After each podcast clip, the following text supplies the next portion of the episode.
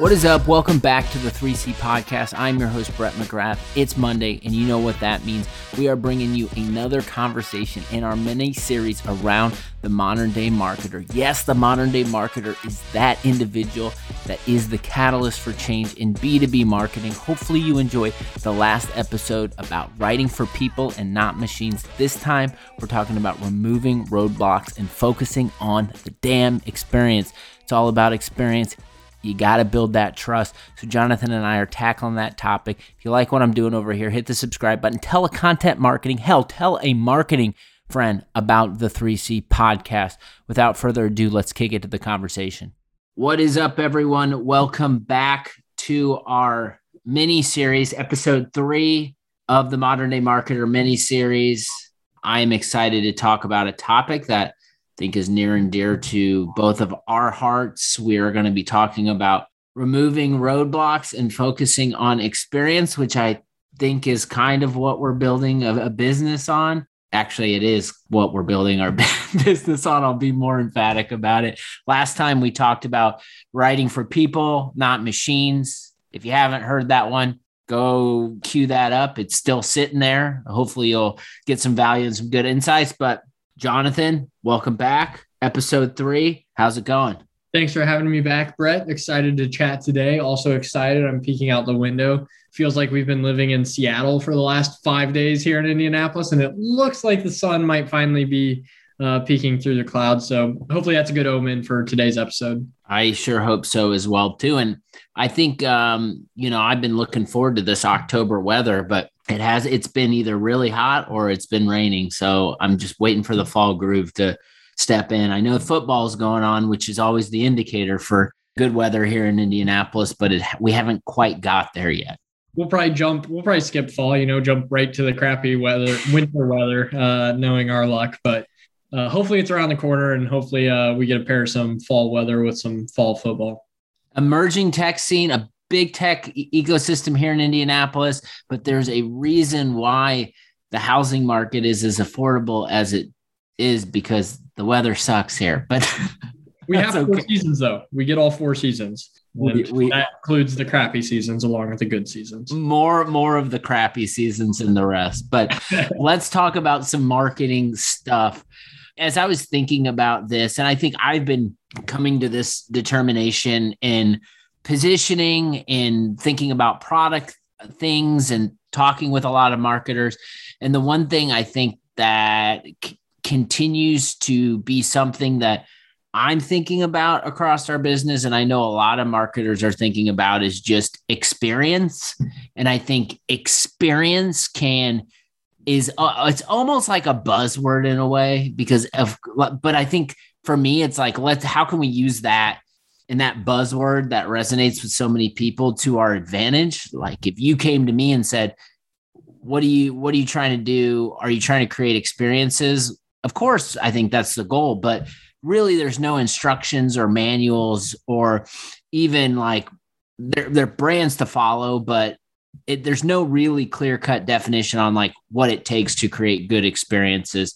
So i think just buzzword something i think all of us as marketers want to tackle and want to figure out how we can get tapped in and plugged in and aligned to create experiences that begin to win the hearts and minds of our audience. But just with that, experiences as kind of a launching point in this conversation, like how how do you think about them and uh, maybe share some perspective on good experiences you might have gone through? Yeah, I remember I presented at uh, G2's virtual event last year and one of the things I, I tried talking about the, the content experience in the B2B space. And there's a, you know, there's a Gartner map of the B2B buyer's journey. And it's it look, it's it's obviously not linear. That's the point, right? Is that we all love to believe that this buying experience for B2B buyers is linear.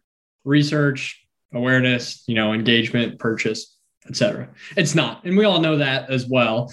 But as I you start to look, you know, there's probably about 25 to 30 different endpoints on this B2B buyer's journey that went in all different directions. But I started to map all the touch points that content played a major role in. And it was like 80% of those touch points throughout the buyer's journey are heavily impacted by content. So then I just asked the question like, is your content making this experience more streamlined or less streamlined? And I think too often we as marketers, again, we've been guilty of this in the past, make that experience more difficult with content as opposed to more efficient.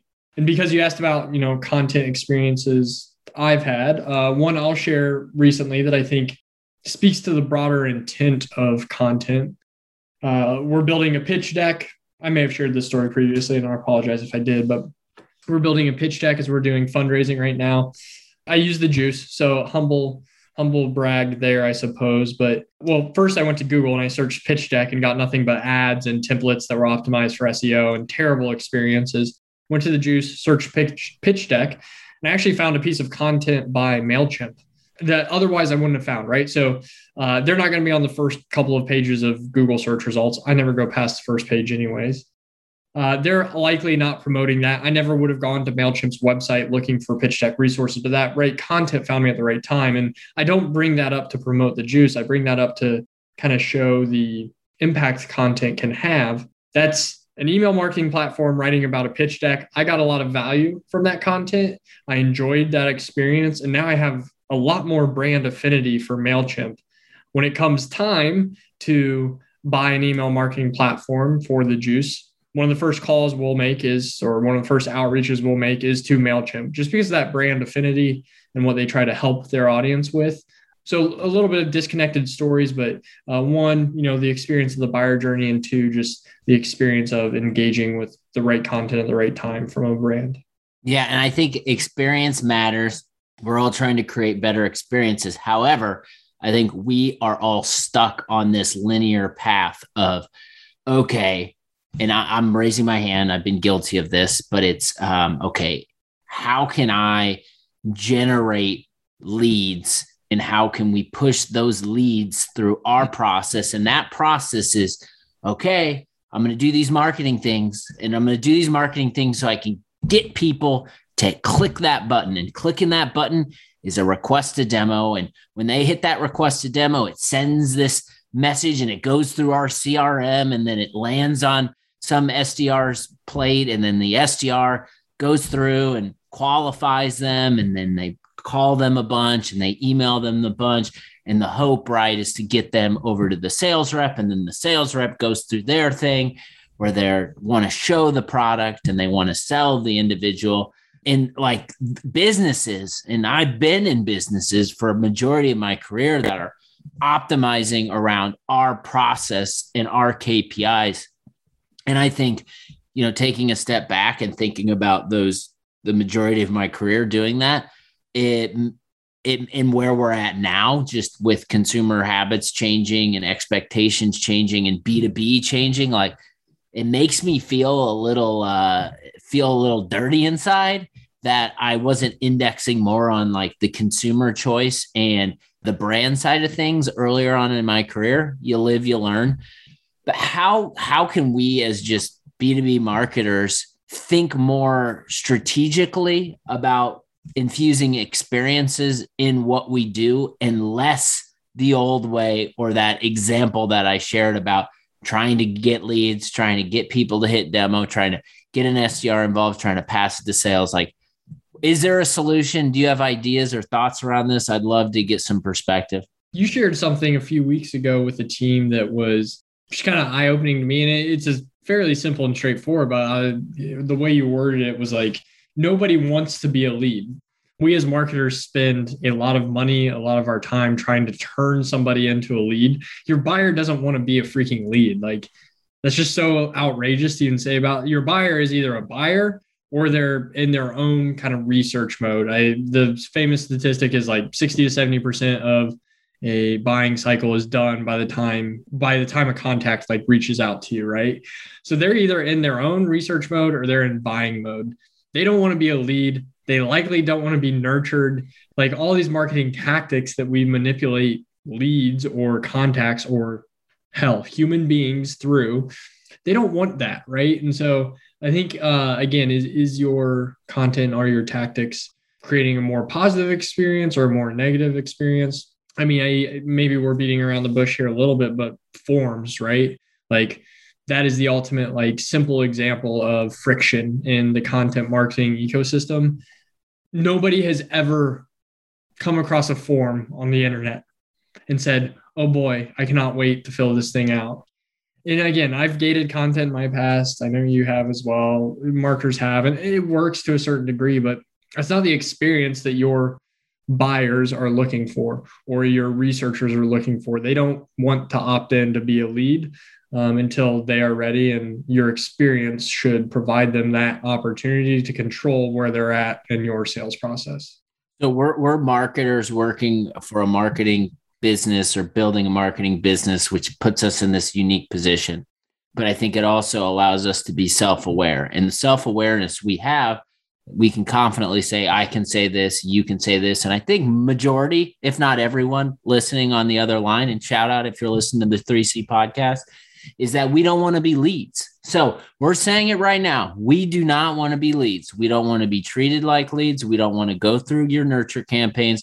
We don't want to go through your process because we have options and I'm viewing your product and your company as a commodity. And if you piss me off and you put me through your stuff, it's going to leave a negative brand in, brand impact on me and I'm never going to want to hear you again. In fact, if I see your brand on social media, I'm going to block it. That's how that makes me feel and how strong it makes me feel just because it, I don't like companies who are playing the old game.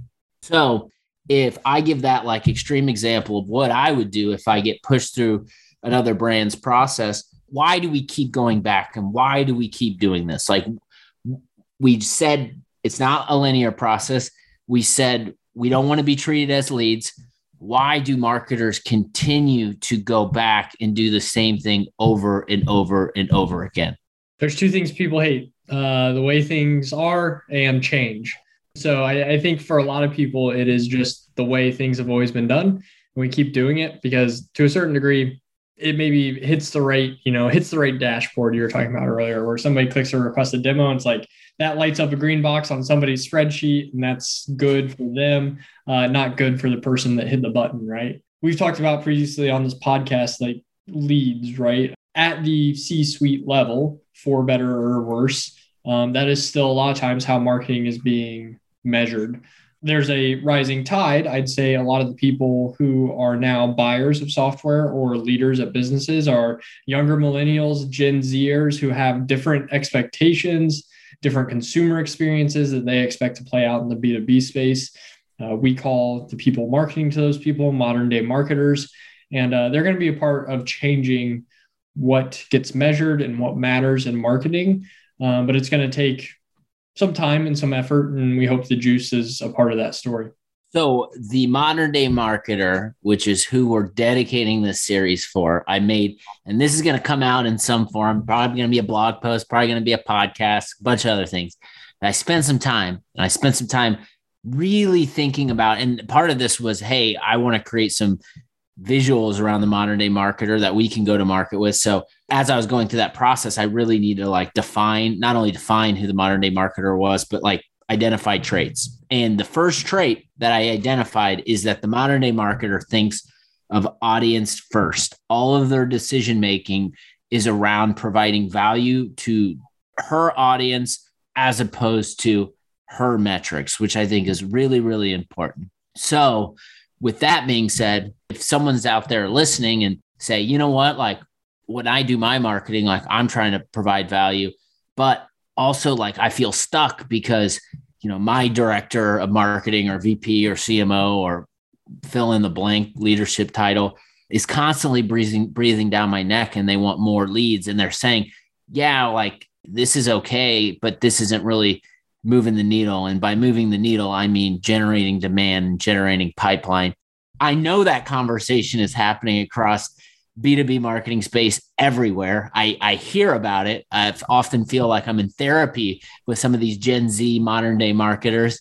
How do you advise them to have that conversation with their manager who got maybe rich, maybe promoted through the old way of doing B2B marketing? That's a good question. It's a tough question. Um, I think part of that is just behavior change. Part of that is you're going to have to to survive eventually. I think uh, one visual or kind of model that has helped me think through telling that story. Uh, we were fortunate to partner with Jay Acunzo, and he talked to me about straightening the pipe or the funnel. If you're used to seeing the funnel, uh, the classic B2B funnel, right? You fill up top funnel and down the, the bottom, the top funnel is very wide and the bottom of the funnel is very narrow. And uh, he talked about straightening the funnel, right? Like maybe let's not throw as many people into the top of the funnel, but let's make that bottom of the funnel that much wider as well, right? And and that funnel starts to be less funnel shaped and more straight pipe shaped, right? And I'm not saying you're ever going to convert every single person, and I don't think anybody expects that, but if you focused your top of funnel on a narrower audience, but the right audience, and your conversion rate increases greatly, and then your outcomes start to increase, I think that's going to be the new way, right? That becomes a pretty easy story uh, to tell your manager or your boss or your executive, hey, we don't have as many leads, but look at what our content's been able to help us do with our conversion rate. It's increasing, and so the outcomes are greater. Um, so that that's kind of a model I've been thinking a lot about. We've been talking to some prospects about, and that seems to be resonating. So I think there's a huge opportunity to focus less on quantity, more on quality, which sounds very cliche and very obvious, but I think it's all about that conversion rate from top of funnel to the bottom of the funnel. Yeah, I think two things that stand out to me in in that example are one, it's having uh, mindfulness that around this idea of consumer habits are changing and have changed, and the power is really in the buyer's control. We all have the internet, we all have the ability to do our own research. And I'll, say this nothing you do from a demand gen perspective is going to trick or manipulate anyone into wanting to sit through an hour long demo of whatever you have to sell. Like that's just not how it works. So it's like having mindfulness that around the fact that the power is in the control of the buyer. That's one thing that I think a lot about. The other thing I think a lot about is I'm a highly ambitious individual. I would say most marketers are highly ambitious individuals. And my the Achilles heel for me early on in my career was this okay, I spend all this time and I do this thing and I want immediate results and immediate returns. And it's just not how it works. It, so it's this idea of instead of doing the thing that then results in people immediately raising their hand and going to talk to your sales team, you kind of take a step back and say, you know what, like, let's focus on experience, let's focus on building trust and know that it's a long game. So if it if you believe that it's a long game and the buy the control is in the, the power of the buyer, what are those things that you can do with your content during the four quarters of that game, not the first two minutes, that are going to get those people that you want to become your customers to believe in what you're about, to, be, to build that trust, believe in your story, so that when they do have that problem, they say, Oh, you know what? Man, I really like that Jonathan guy. I'm going to go check out what his company does. I think it can help solve a problem that I currently have this is especially uh, difficult. Uh, I think you mentioned this at the start of that. If you are selling or marketing into the marketing or sales suite, we are the most skeptical buyers, right? We know all the tricks. We know that that outbound email we just received was automated. We know that the follow up, that even though you put reply in the subject line, is also automated. Like we know all the tricks and trades, uh, trades tricks and treats. I we know all the tricks. Trick or treat. It's Halloween season. I don't know what's happening now. It's been uh, I did speed dating this morning with VC firm, so I'm, I'm losing track of all my words today. But we're skeptical buyers, so so we know uh, what we know the game and how it's played, right? So good luck to all of you selling into those suites. The other thing you mentioned around demo and like research is being done, you know, I, I think that's a pretty common theme. But one thing that drives me nuts, for example, in the sales process is the idea of a discovery meeting.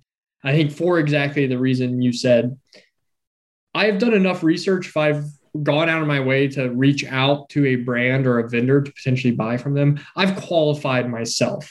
I don't need to sit on the phone for 45 minutes or an hour in discovery before I ever talk to a sales rep. That drives me absolutely nuts. That's such a poor use of time. I have self qualified myself. If I'm talking to the vendor, the things I want to know are pricing, timelines, uh, what success looks like for the partnership.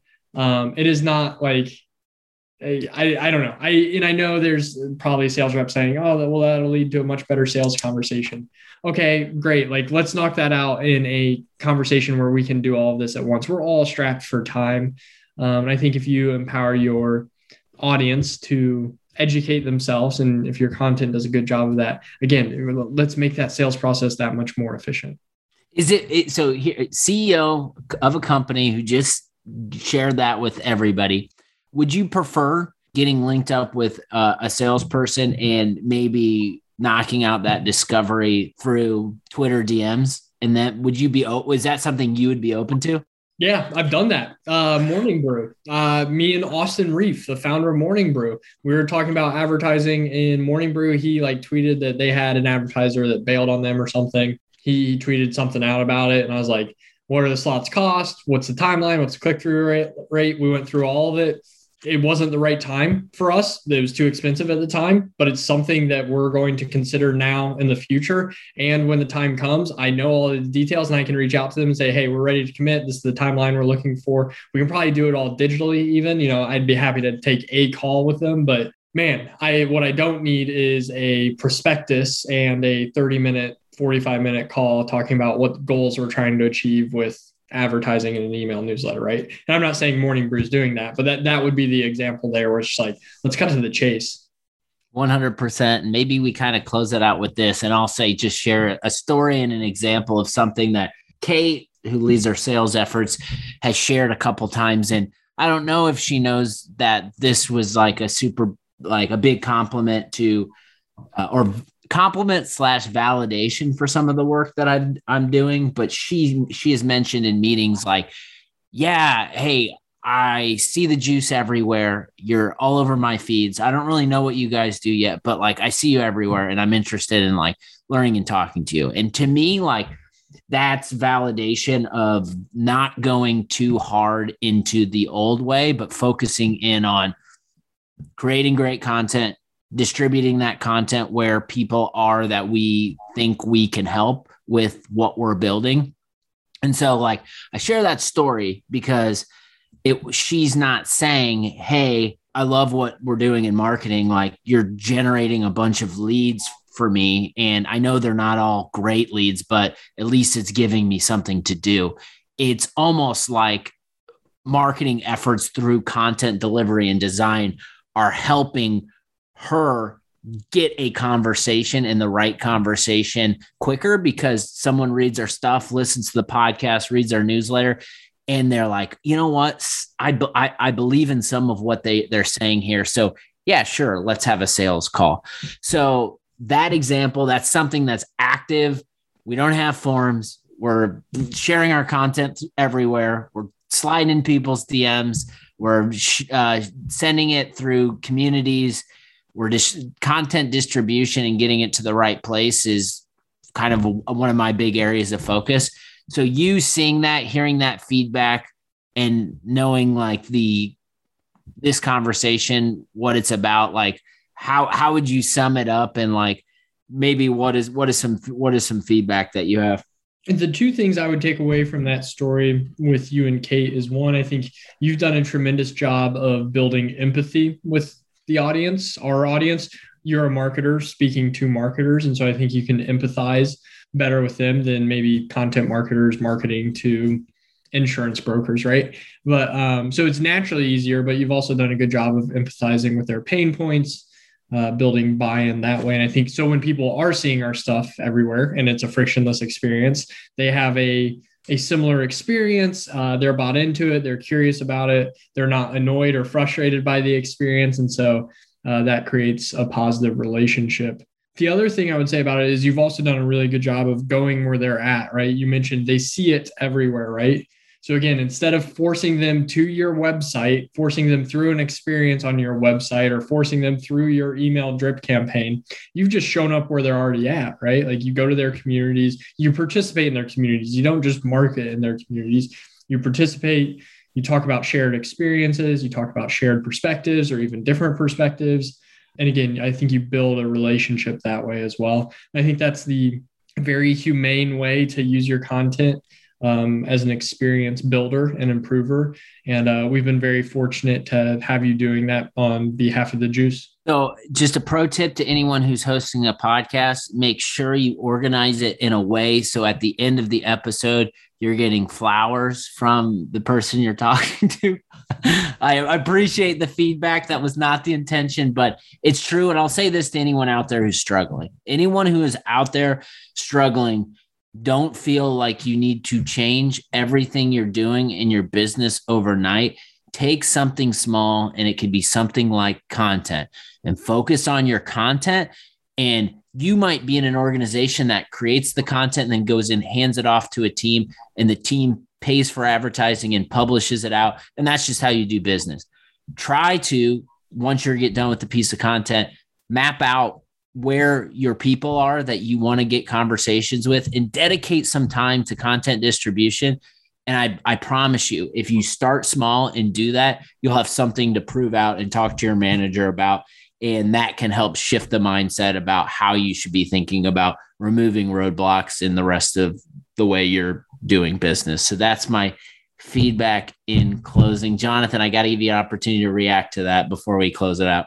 Yeah, you must have saw me biting my tongue. I, I think too often people are like, oh, our content sucks or our content isn't working or we need a new content strategy. And so many times it's just because the experience is bad. The content is good, but the experience is awful. And that makes it really hard on your audience.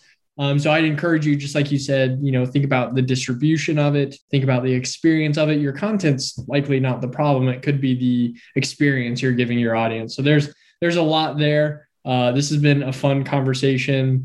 I even enjoyed complimenting you and tune into our next podcast where Brett asked for a raise. Yes, I will be asking. We'll be talking about moving from co-marketing to community building, and then I'm going to be asking for a raise right on the podcast. So you'll get to hear the art of internal negotiations. it's gonna be it's gonna be a ton of fun. But in all seriousness, this is hard work. It's not all roses. Even though I just got my flowers, it's tough we're working hard at it. And what we're trying to do here is just communicate out. A lot of what you're hearing is what we're going through right now. So thanks for listening. Jonathan, got one more coming up next week. Excited to have you back on. Thanks for your time. Thanks, Brett. Talk soon. I think we all should be asking ourselves the question Are we giving our audience the best experience possible?